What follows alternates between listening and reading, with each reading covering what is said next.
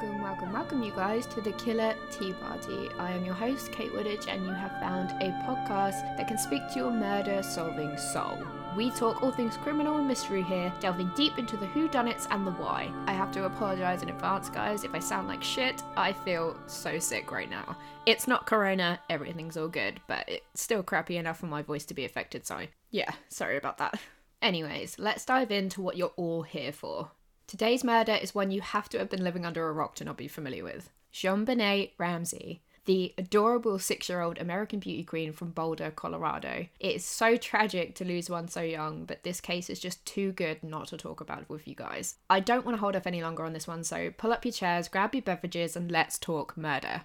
So it's Christmas Day, the Ramseys are throwing a party, and they put their daughters to bed around 9 pm. Cut to early morning on December 26th, 1996. John and Patsy Ramsey wake up to find their six year old daughter, JonBenét, is missing from her bed. So they'd actually woken up particularly early that morning to prepare for a trip that they've been planning, and instead they find a ransom note on their stairs demanding that they pay $118,000 for their daughter's safe return. But we will get into that part in a little bit. For now, let's take a closer look at the actual murder itself. So, despite this ransom note telling the Ramseys to not actually involve the police, Patsy called them pretty much immediately after. Then she called in some friends and family to search for JonBenét, and the ransom note claimed that they would call, but they never did. Now, although the police actually came to the residence at 5:55 a.m. in the morning, nobody thought to check in the basement for JonBenét, which ultimately would be where her body was found.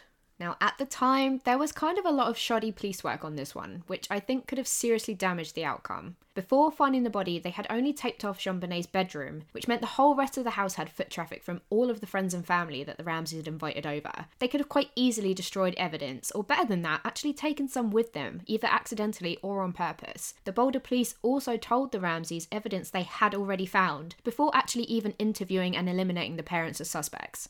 So, as I said, the ransom call actually never came, and it was a little odd that nobody seemed to notice at the time that the window of opportunity had actually closed. At 1 pm, the police instructed Mr. Ramsey and a friend to walk around his home and see if anything looked janky or out of place. The very first place that they go to check is, you guessed it, the basement. Now, what did John do upon finding his daughter? He picked her up.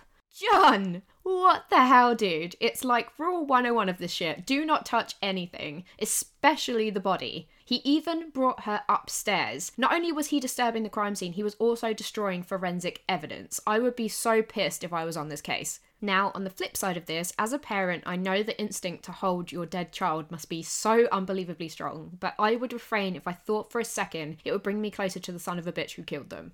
Now, onto the not so nice bit. During the autopsy on JonBenét, the coroner found her cause of death to be asphyxiation due to strangulation. She also had a gnarly skull fracture. Her mouth had been covered over by duct tape, and both her neck and her wrists were wrapped with a white cord. Her torso area had been covered over by a white blanket. Now, what is weird and kind of sickening is there was indeed evidence of sexual assault. However, there was no semen present, and the vaginal area had seemingly been wiped clean, which meant somebody cleaned up after themselves. She had like this homemade garrote around her neck, which was made using a length of cord and Patsy Ramsey's paintbrush. Both were found in the basement. Now, there was also pineapple found in her stomach contents, which doesn't really seem that relevant until you consider that her parents denied that she ever had any pineapple the night before she died. Yet, a bowl of pineapple was found in the kitchen with her brother's fingerprints on the side. Since that technically could have occurred at any time, the police chose to ignore it. The Ramseys claim that the brother, Burke, was in his room the whole time, and unfortunately, no evidence was really found to suggest otherwise. Now, for the bit I've been waiting for, we're going to dive into the ransom note. The note read Mr. Ramsey, listen carefully. We are a group of individuals that represent a small foreign faction. We respect your business, but not the country that it serves. At this time, we have your daughter in our possession. She is safe and unharmed, and if you want her to see 1997, you must follow our instructions to the letter. You will withdraw $118,000 from your account. 100,000 of that will be in $100 bills and the remaining 18,000 in $20 bills. Make sure that you bring an adequate size attache to the bank. When you get home, you will put the money in a brown paper bag. I will call you between 8 and 10 a.m. tomorrow to instruct you on delivery. The delivery will be exhausting, so I advise you to be rested. If we monitor you getting the money early, we might call you early to arrange an earlier delivery of the money and hence an earlier pickup of your daughter. Any deviation of my instructions will result in the immediate execution of your daughter. You will also be denied her remains for proper burial. The two gentlemen watching over your daughter do not particularly like you, so I advise you not to provoke them. Speaking to anyone about your situation, such as the police, FBI, etc., will result in your daughter being beheaded. If we catch you talking to a stray dog, she dies. If you alert bank authorities, she dies. If the money is in any way marked or tampered with, she dies. You will be scanned for electronic devices, and if any are found, she dies. You can try and deceive us, but be warned that we are familiar with law enforcement countermeasures and tactics. You stand a 99% chance of killing your daughter if you try to outsmart us. Follow our instructions, and you stand an 100% chance of getting her back. You and your family are under constant scrutiny as well as the authorities. Don't try to grow a brain, John. You are not the only fat cat around, so don't think that killing will be difficult. Don't underestimate us, John. Use that good southern common sense of yours. It is up to you now, John. Victory. And they signed it SBTC. So I want to dive a little deeper here on this letter.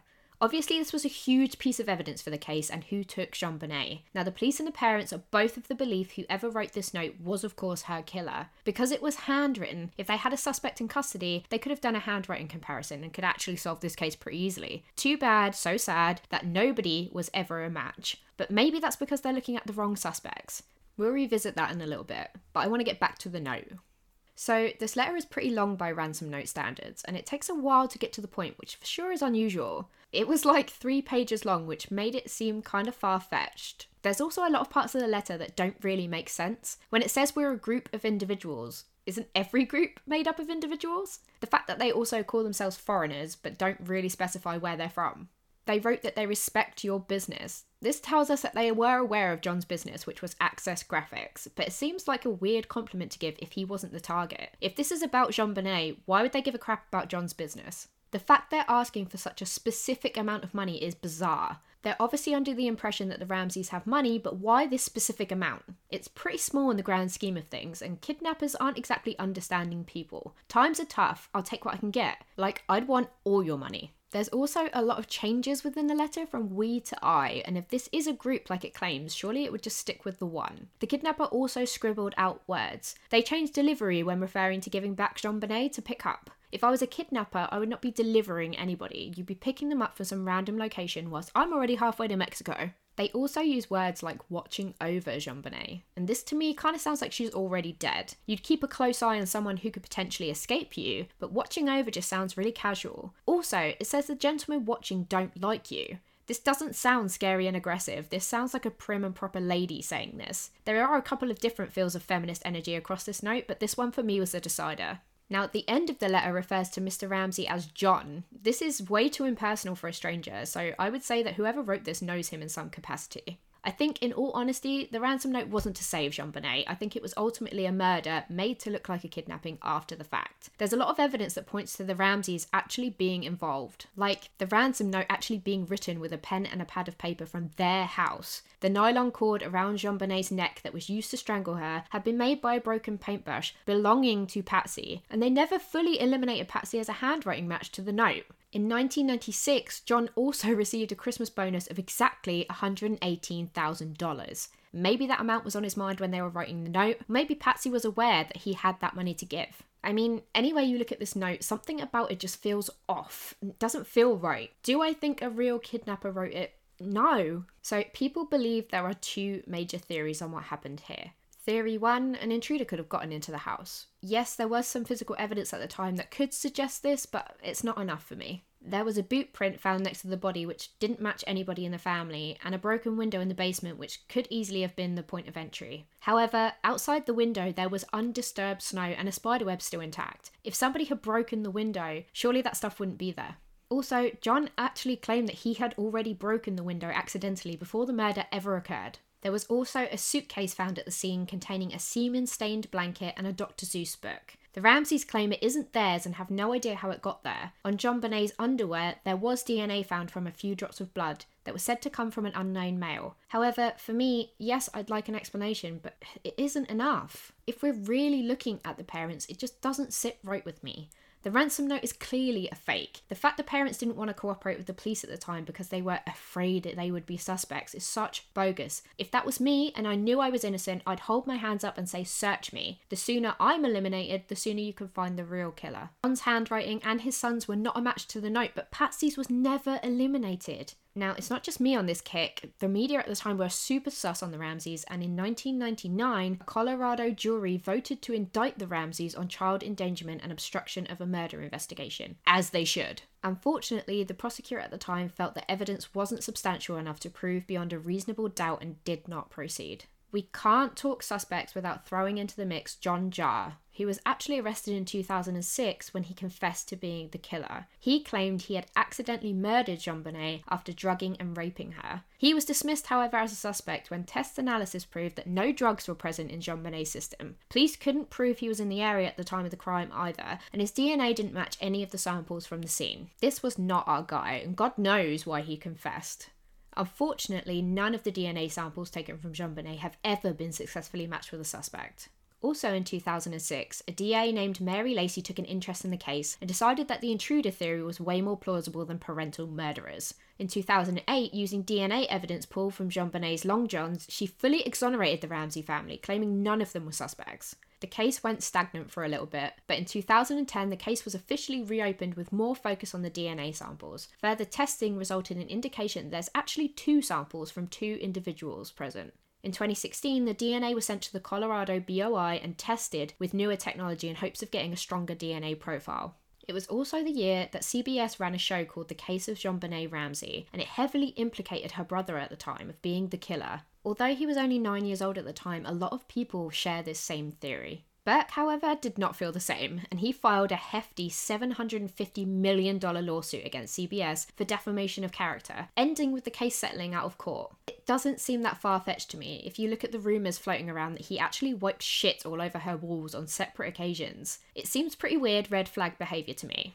Now, Burke could have struck his sister in the head in a fit of rage, maybe even accidentally. I mean, pineapple was in her stomach. Maybe she stole some of his fruit and that pissed him off enough to snap. His parents, seeing what he'd done, they could have decided to clean up his mess, protect their surviving child from jail time. However, JonBenét was also strangled while she was still alive. Now, this either points to intent to murder by Burke or her parents, or they didn't do it. Now, throwing in a horrible thought into the mix, it's not so uncertain though, JonBenét was being molested either by her brother or her parents. Her mother, Patsy, even took her to the doctors once for vaginal irritation, but she claimed it came from a bubble bath. On JonBenét's back, too, had been two small little dot holes, and it could have been she was stun gunned and incapacitated so they could do whatever they wanted to her with no resistance. The DNA found in her pants could also be as simple as it came from the factory the panties were made in. Gross? Entirely. Impossible? No. Another explanation, a little darker, was the day before the body was found, friends of the family were all over the house. Maybe somebody found her sooner than they're actually telling. We have to look at the call Patsy made to the police on the day of the alleged kidnapping. She said, We have a kidnapping. That's so disconnected and passive to me. Not my daughter is missing, so impersonal. She didn't even mention her daughter until further into the conversation, choosing to focus on the note instead. It's just odd behaviour, honestly. Where was the panic? Where was the hysteria? She also hung up before the police actually arrived, and this is out of the ordinary, as you'd usually stay on the line with authorities to keep you updated when they're going to arrive and for reassurance. Although I like this theory, we have to address the others in this situation. There were some weirdos out there.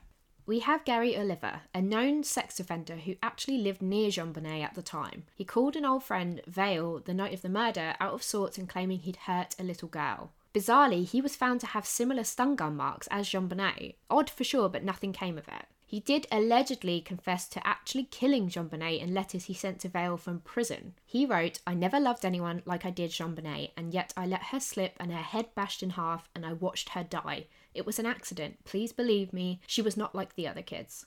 He wrote in another, JonBenét completely changed me and removed all evil from me. Just one look at her beautiful face, her glowing beautiful skin, and her divine god body, I realised I was wrong to kill other kids. Yet by accident, she died and it was my fault.